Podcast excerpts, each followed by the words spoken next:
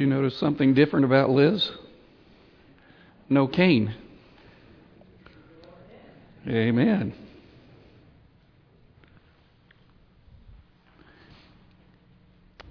What's this world coming to? Grade school students arrested by the police because they planned together to do something to their teacher. They carried a steak knife, handcuffs, crystal paperweight to hit over the head. Each one had an assignment to do. Some were to cover the windows so people couldn't see in. Some were to watch the doors while they punished. And the only reason why they were going to punish the teacher was because she punished a child a day before for standing up in a chair in the classroom. What's this world coming to?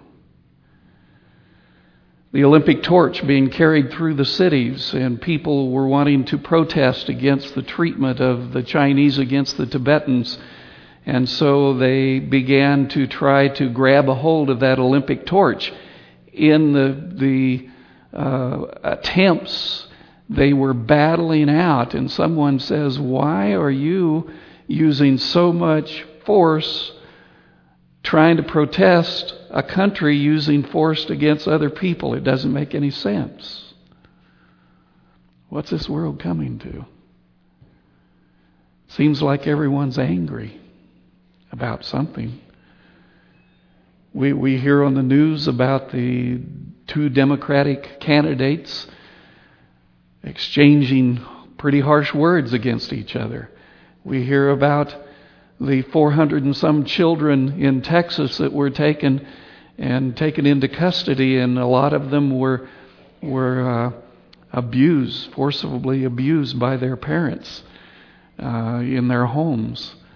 What's this world coming to? Now, you got to admit that there are times that you and I have lost control and we've gotten angry at someone. Haven't you? Boy, don't see anyone that wants to admit it. Okay, okay. We've all gotten that, that far, and sometimes we apologize for it, sometimes we don't. This thing of anger is, is really something that can plague us. And uh, it's often a tool that is used to gain control over a situation or over a person that you feel out of control. By the way, using the silent treatment, I know some of you, that stems from anger as well too, and the need to gain control. You get angry at the person, and instead of lashing out like they do, I'm not going to talk to them, maybe even for days. I'll teach them. Someone told me, says, "I don't get angry, I just get even." We do that quite often. The best way to figure out why we tend to get out of control is by using the acronym A H E N. A H E N. N is in Nancy. We don't have to worry about the A part, the anger, that just comes natural. But if you stop and think, after that explosion that you used to gain control, it's also used to cover up the next letter, which is the H, which is hurt. We feel hurt because of something that was said or something that was done. And if you take a peek under that hurt, you will see the letter E, which is expectation. I expected this to happen, but it didn't. And it makes me feel like I'm out of control. But if you look really under the expectation that has been broken, hidden there is the N, which is need. There was something that I needed and I didn't get it. A H E N. But many of us, we just hit the anger part and we really don't look for the need. What was it that I needed that was not met? Let's look at an example. Take your Bible and turn to Genesis chapter four, if you would. Genesis chapter four, we're going to start with verse three. Here's a story. You're familiar with it.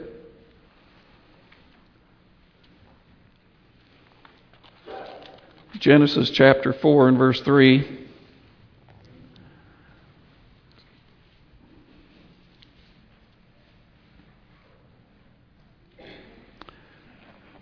And in the process of time, it came to pass that Cain brought an offering of the fruit of the ground to the Lord.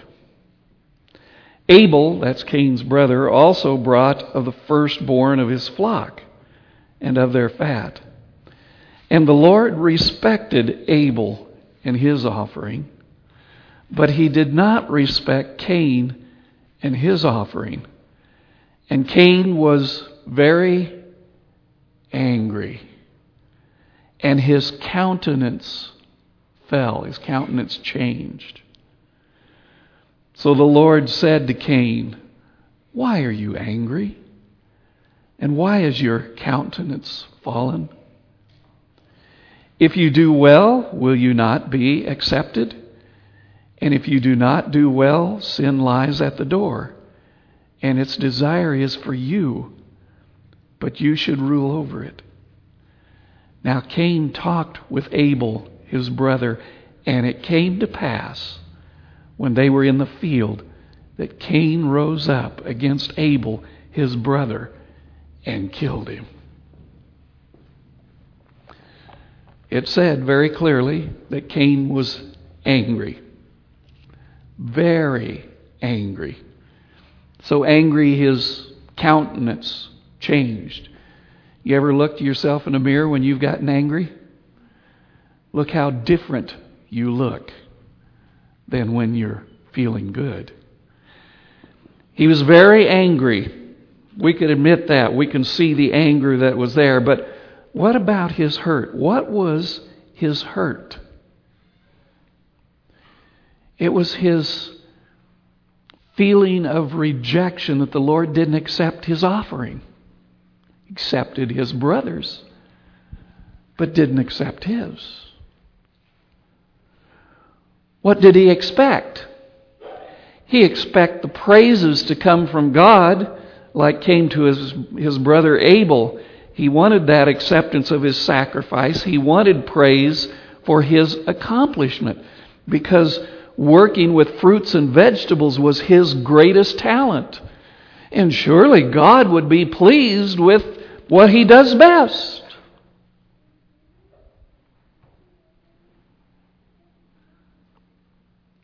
What did he need?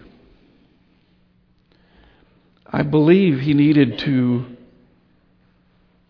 first of all, he was looking, needed acceptance.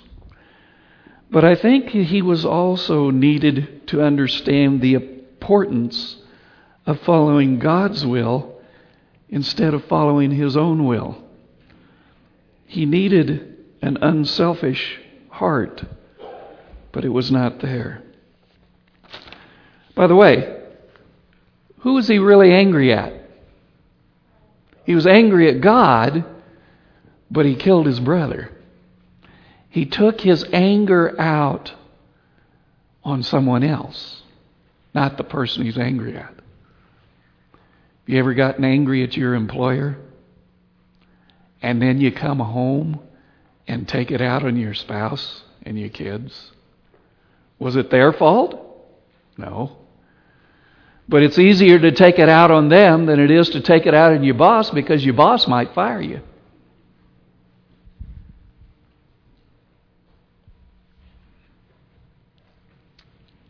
Anger.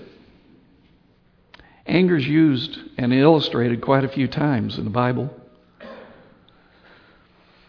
In fact, I, was, I kind of gone through anger, I, I saw four types. There's probably more, but the four types of anger that seems to be dealt with quite often. First, there is sudden anger. Cain suddenly became angry at God for accepting his brother's sacrifice and not his own sacrifice. But he took his anger out on his brother by killing him. Sudden anger sometimes makes you react before you ever had time to think. It comes on so fast, and you say things that you really don't mean, but it just automatically comes out, or you will do things. Take a look, if you would, at Proverbs chapter fourteen. Proverbs fourteen and verse seventeen.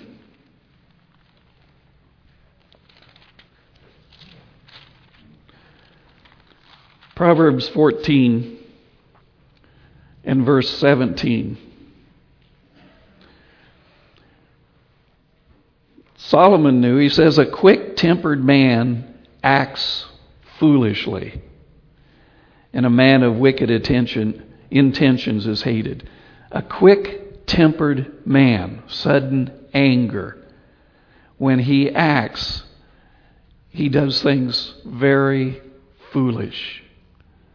Things that they would normally not do. When that temper flares up, it causes that person to really look stupid. Let's put it that way. We'll say something that'll hurt another person's feelings.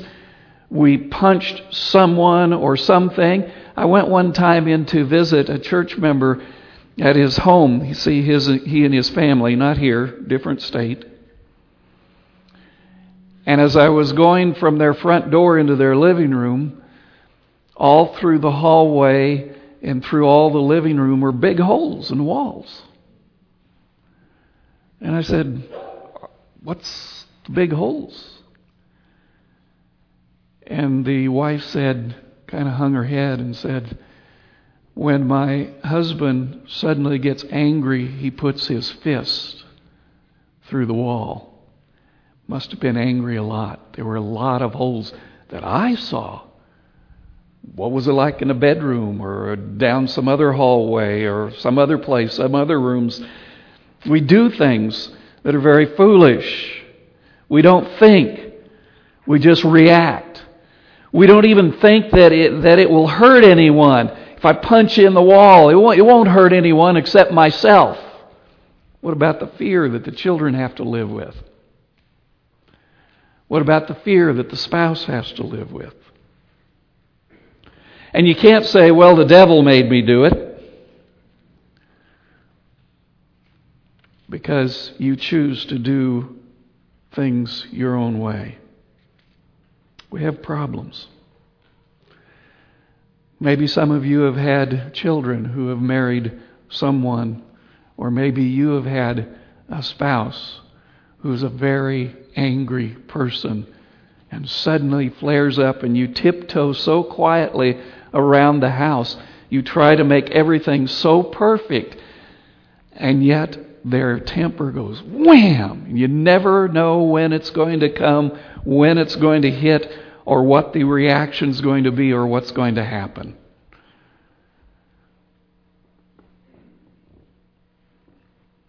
Anger. What can you do about a quick temper? You got to admit that you got a problem. That's the hardest part for some of these these uh, uh, abusive spouses, to admit that they even have a problem. They don't even want to say that they have a problem with anger. They don't want to say they lose their temper, or they want to put the blame on the spouse or on someone else. But you have to admit that you have the problem. You don't justify it. You can't justify it. You can't say that it won't hurt anyone. You can't come up with any excuses. You have to say that you have a problem and confess that problem, especially to God, and ask for him for His help. Claim the promise of the indwelling of the Holy Spirit. Take a look at Galatians chapter five. Galatians chapter five. verses twenty-two and twenty-three. Galatians five, twenty-two and twenty-three. Paul is talking, he's writing to the Galatian church, and he's telling them about the fruit of the Spirit. But the fruit of the Spirit is love, joy, peace, long-suffering, kindness, goodness, faithfulness, gentleness, self-control. Against such there is no law. If I lose control in my family with sudden anger, am I being led by the Holy Spirit? So then who's leading me? It's the devil. And so I've got to come to the God who has the solution, who has the power to overcome that anger, to come to Him and to admit, I have a problem, and what I need to learn is self-control. And that Spirit of God can change any person who lives a life out of control to a person who can be in control. The second anger I discovered is what I call sinful anger. Take a look at Matthew chapter five. Matthew chapter five, verses twenty-one and twenty-two.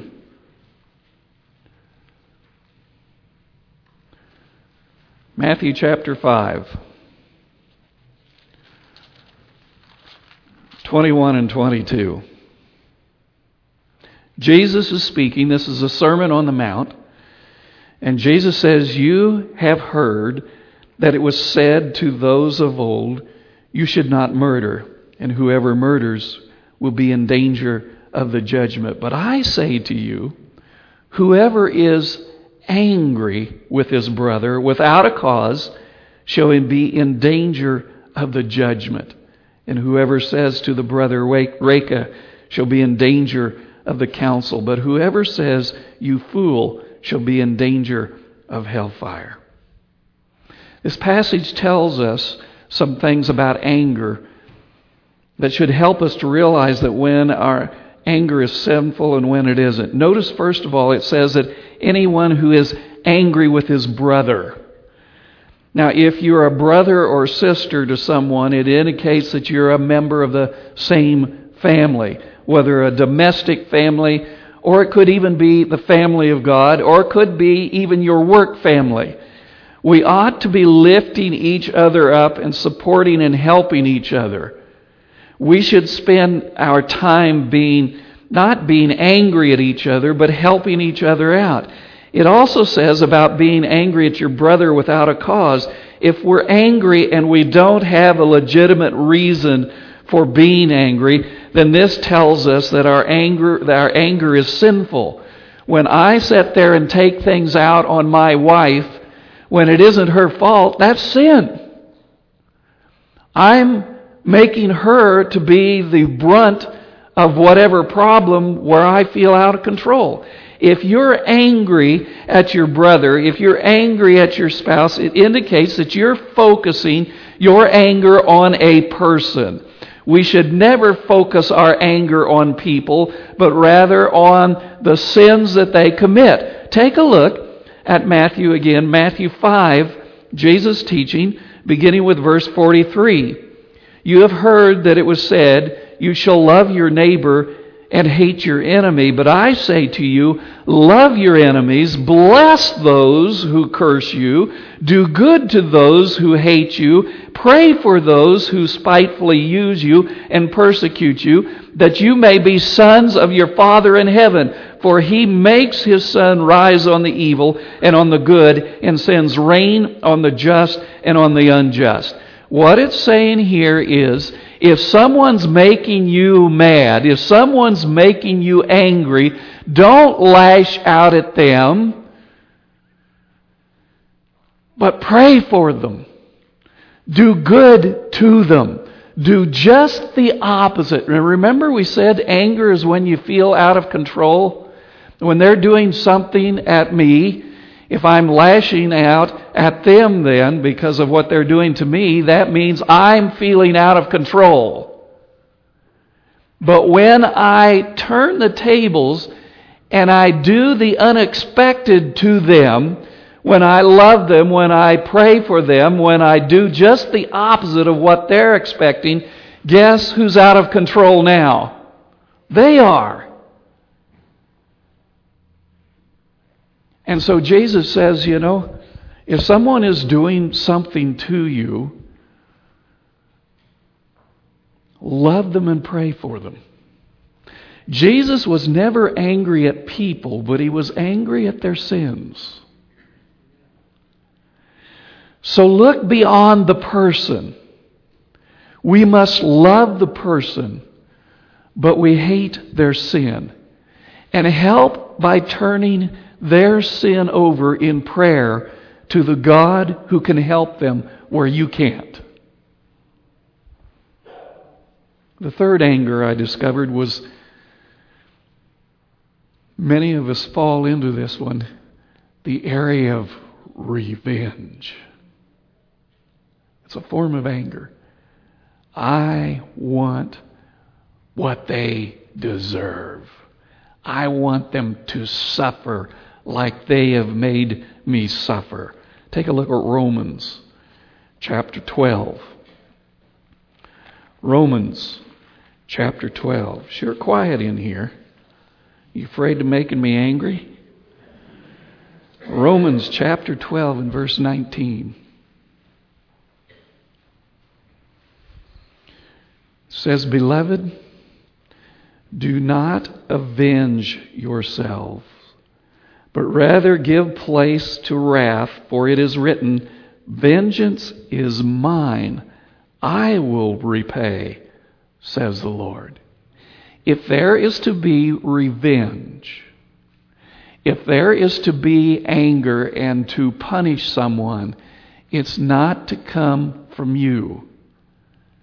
It's to come from God. Let me tell you, he can punish someone far worse than I can. But you know what?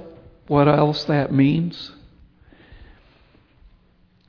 If I really love them like God wants me to love them, I must be willing to accept the mercy that God might extend to them. God can change their hearts. God can take the situation and make them a better person prepared for heaven. But I got to be careful. Now, to give the example, you remember when we studied Jonah, and Jonah was asked to go into Nineveh? Do you know the Ninevites were, were great enemies against Jonah and his people? They hated them just as much as today that the Jews and the Arabs hate each other.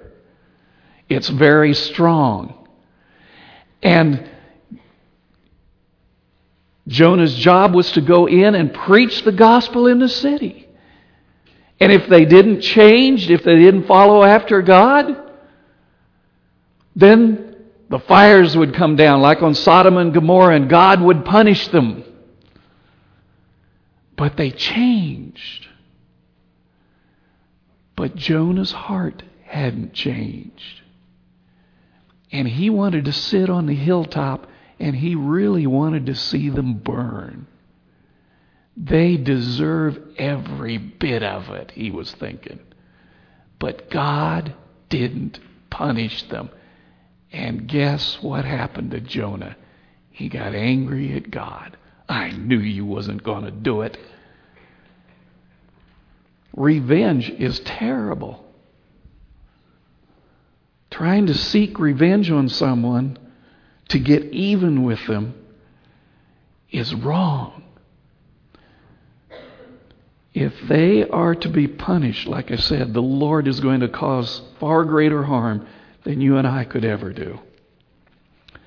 And then the last one is stubborn anger. This is an anger that just stays in your, well, back in Kansas we says, stays in your craw for the rest of your life.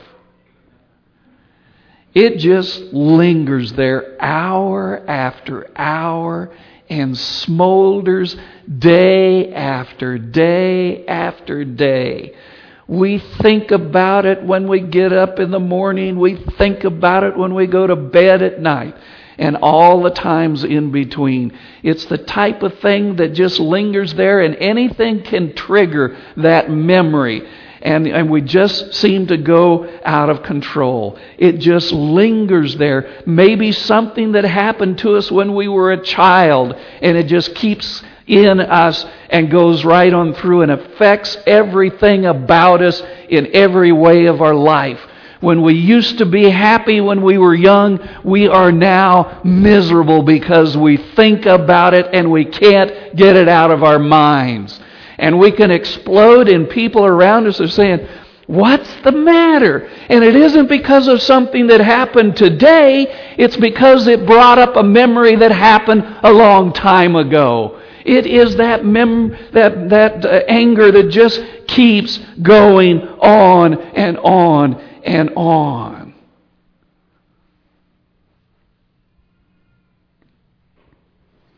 Take a look at Ephesians chapter four, verses twenty-six and twenty-seven. Ephesians chapter four, verses twenty-six and twenty-seven. It says, "Be angry and do not sin. Do not let the sun go down on your wrath, nor give place to the devil." Let's say that you're carrying a chip on your shoulder, maybe from something that happened at work or something that's happened a long time ago, just waiting for someone to knock it off. And you come home and your spouse says or does something you don't particularly appreciate, and you explode with a tirade of words that would be just unbelievable. And both you and your spouse are hurt, and you're both angry, but you're determined to get your way, and you're not going to let a let let them ever to forget what has happened. You go to bed, but you can't go to sleep because of what happened earlier that day. You make sure that you're not going to touch each other or say anything to each other, let alone praying with each other before you go to bed.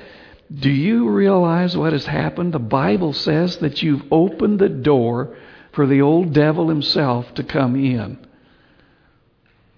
And the longer you take of that smoldering anger and you keep going and you don't do anything about it, the longer the hurt stays in and it's harder to get rid of. Do you know what they say in counseling? For every twenty-four hours that you allow this anger to smolder and to keep on going, for every twenty-four hours, it takes forty-eight hours to get rid of it. Do you see how long it takes to get rid of it if you've been smoldering for thirty-five years? The Bible gives good advice. Don't let the sun go down on that anger. Don't make it a permanent part of your brain that affects you the rest of your life. Deal with it before you go to bed. Apologize if you need to apologize. Pray if you need to pray. Admit that you've got the anger if you need to admit it. But don't let it keep going day after day, or the devil himself has total control over you.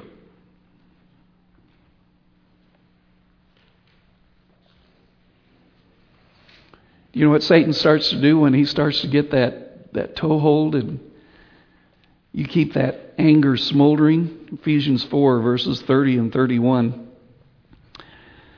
Do not grieve the Holy Spirit of God. Look what it starts to affect your, your spiritual life. By whom you were sealed for the day of redemption. Let all bitterness. Now this is what starts to take place. Bitterness, wrath, anger, clamor, evil speaking. Let it be put away with all malice. What this is saying is, is that anger begins to, to get worse and worse and worse. It does not get better over time if it's not dealt with. It gets worse. It controls you. It controls your thoughts. It controls your actions. It controls your relationship with your family. It controls your, your working habits. It takes over your life. That's what the devil wants. And it totally ruins your spiritual life. You can't afford to allow that to take place. Look at verse thirty-two. Paul says, "Be kind to one another, tender-hearted, forgiving one another, even as God in Christ forgave you." Before the sun goes down, start seeking forgiveness.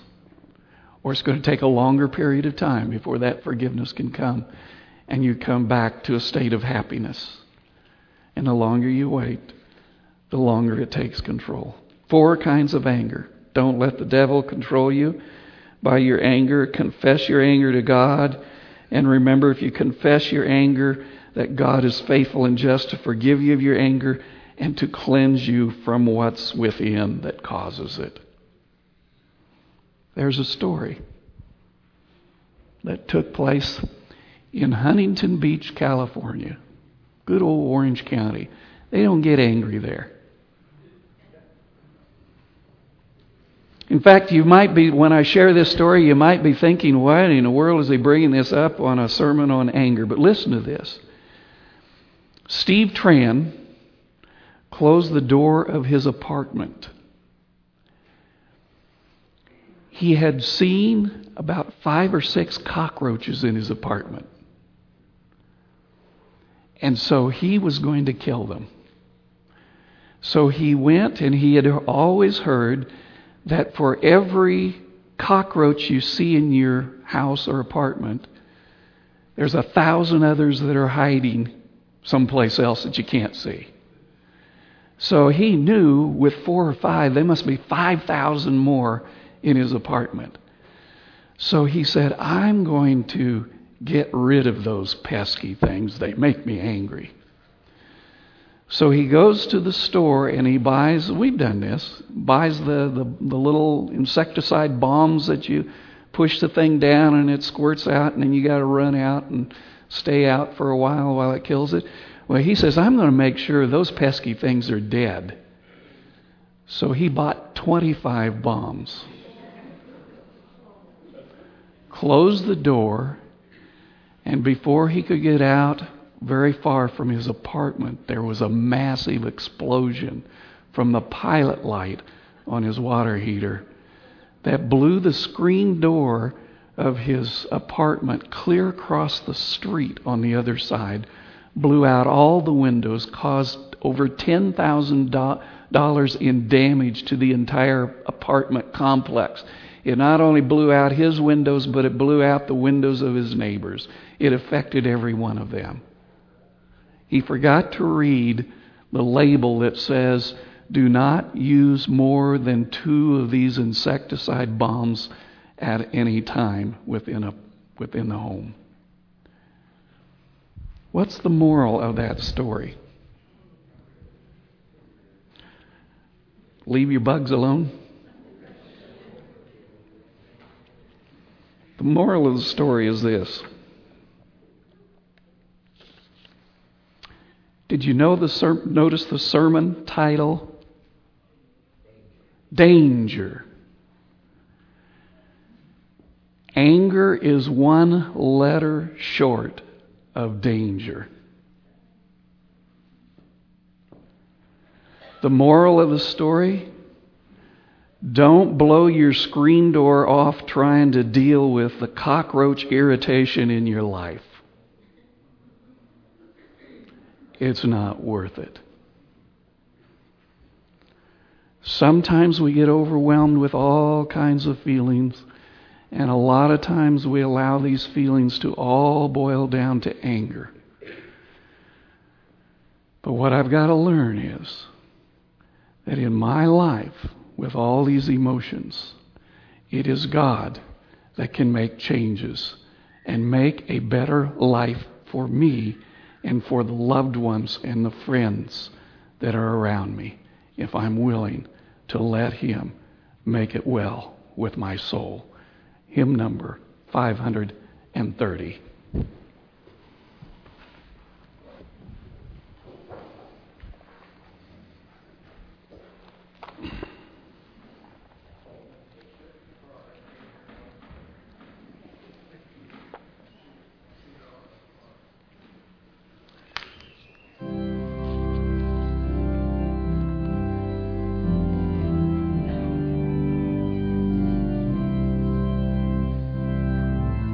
Shall we stand as we sing?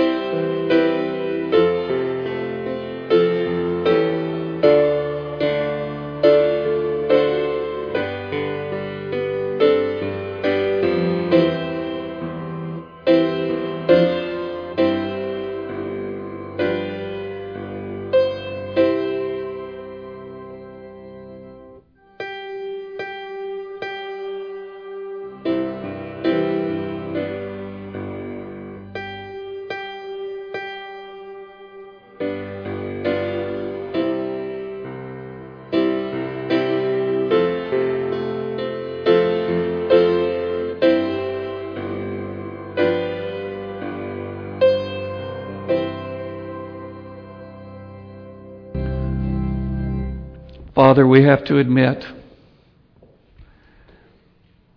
we have all been angry many times within our lives. And sometimes we take it out on the ones that we love the most. Even at times, we take it out on you. Lord, forgive us. We take our anger now and we nail it to the cross of Jesus. For he died that he might turn our anger into love. May we learn now to love even our enemies, is our prayer in Jesus' name. Amen.